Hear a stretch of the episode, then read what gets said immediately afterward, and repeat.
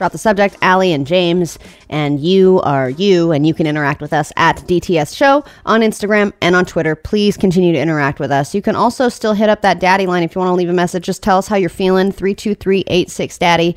Um, when it comes to.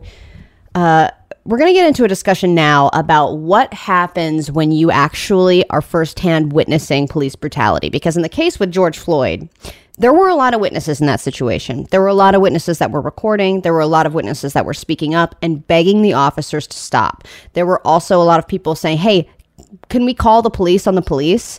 And it's it it, raises this question of what can you do in the moment? What I mean, some there are some places that have laws against intervening with police activity. So I think it's a good topic it's a, it's a good thing to kind of really get into and figure out what in that exact moment could people or could have anyone ha- if anything if they could have done differently to save George Floyd's life.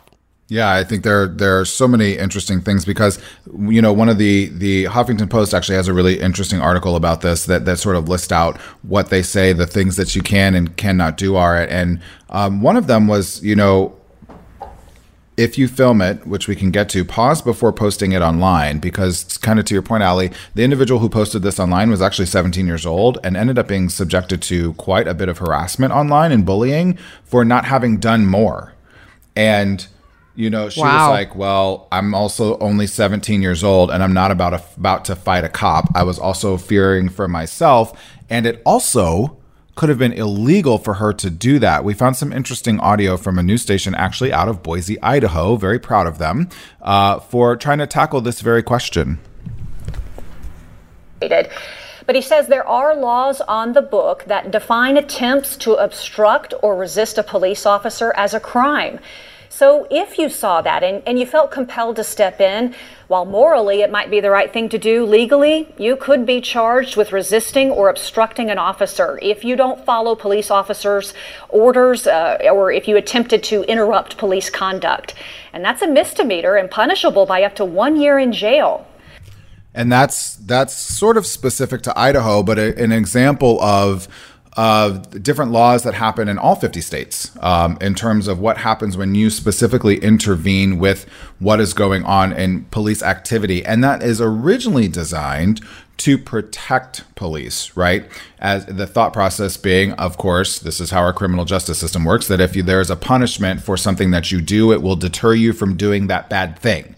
So the there then being punishment for intervening with what is supposed to be police activity that is necessary and warranted. But that is in a utopian world. That is in a perfect world, and that is not the world we are living in right now. So I think one of the most important things to remember, obviously, is that your safety is number one, um, particularly if you are a person of color.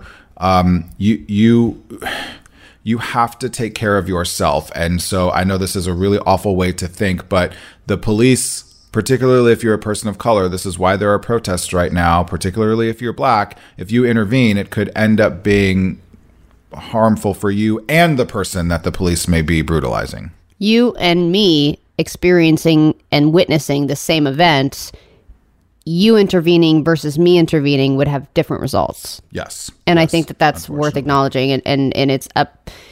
It's something that, of course, you want to do as much as you possibly can, but you also want to keep your own safety in mind. And I think it's also we have to think about like us as a human as a human race in general on this planet.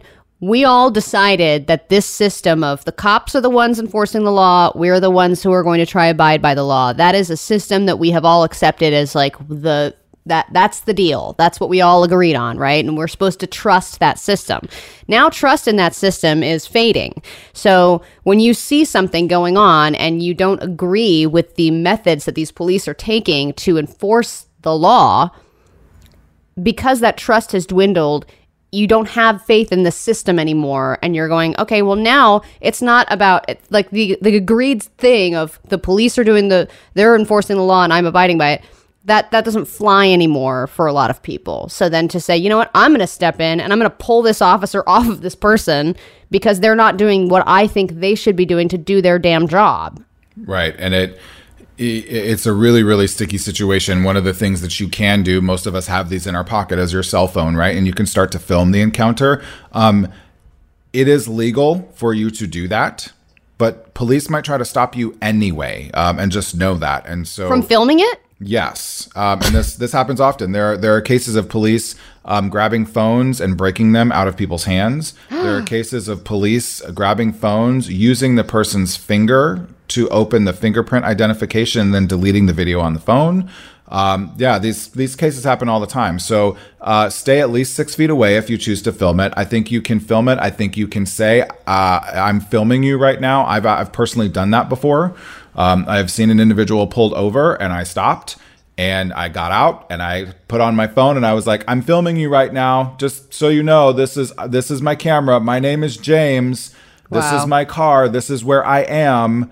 I'm filming you right now and nothing happened. And, you know, I think I still have the video, but that was years ago. But this is something that you have to do, but you have to stay far enough that the police don't try to grab your phone or rustle you. There are a lot of um, signs that have stuck out to me over the pr- uh, protests in the last few days, and one of them was how many weren't filmed. Isn't that You know, when when you, I, we have so many brave people that are filming these events, and it's it's you know, people are more likely to be held accountable in those situations. But the fact that you say cops are asking people or making people or forcing people to delete video, and then other incidents, countless other in- incidents where it was not filmed at all, um, you know, and then cops turning off their body cams. You know, there's just so many. Uh, it- it's so important to document these things wherever possible. When we come back, we're going to talk to Ben Gleib.